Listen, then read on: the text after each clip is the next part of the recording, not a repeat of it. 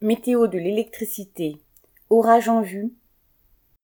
RTE et l'Agence de la transition écologique lancent un nouvel outil numérique EcoWatt présenté comme ouvrez les guillemets la météo de l'électricité fermez les guillemets. Il s'agit de suivre en temps réel la consommation d'électricité afin d'anticiper les problèmes. Une notification serait alors envoyée pour inciter à participer à l'effort de réduction des tensions. Ainsi, le site conseille des gestes responsables entre guillemets, comme mettre un couvercle sur les casseroles, éviter d'imprimer les documents, attendre que la machine à laver soit pleine avant de la lancer, etc. Pour économiser l'électricité, on peut aussi éviter de prendre les conseils de gens qui vous prennent pour des imbéciles.